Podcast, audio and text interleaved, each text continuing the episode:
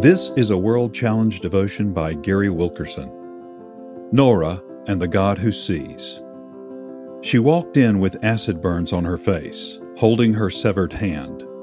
The village doctor took one look at her and said, "We can't help you because we think you're going to die. It's bad karma if you die in the village because your ghost will haunt the hospital." These words aren't from a novel. They were spoken by a lovely young woman who sat across from me, recounting her life story. Her name was Nora. Nora was born in Cambodia and raised a Buddhist. We came to know her through the founder of Girls House of Refuge in Phnom Penh.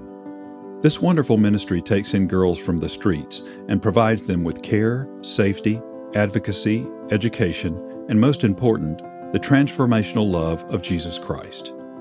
Nora had been brought there by her cousin, who was a resident.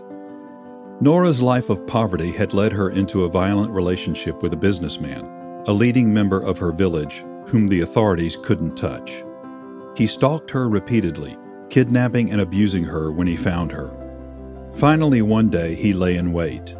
When she appeared, he threw battery acid in her face, stabbed her head with a butcher knife, hacked off her hand, and left her for dead. Nora vividly remembered lying there, whispering, "God, please help your child, please."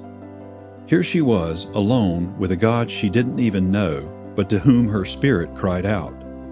At that moment, she said, "There was a light, and something lifted me up." And she instantly knew Jesus was beside her. Like Hagar, the unloved concubine of Abram, Nora called the name of the Lord who spoke to her. "You are a God of seeing. Truly here I have seen him who looks after me." Genesis chapter sixteen, verse thirteen. In agony, Nora miraculously made her way to the village where the superstitious doctor turned her away. She was near death, but God had other plans. By his grace, she finally managed to find help and was taken to the hospital in Phnom Penh. Today, Nora lives at the Girls' House of Refuge and shares her story of hope with other young women.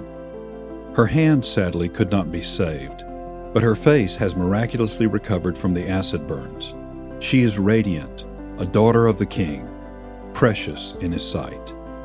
World Challenge, transforming lives through the message and mission of Jesus Christ. Visit us online at world challenge dot org.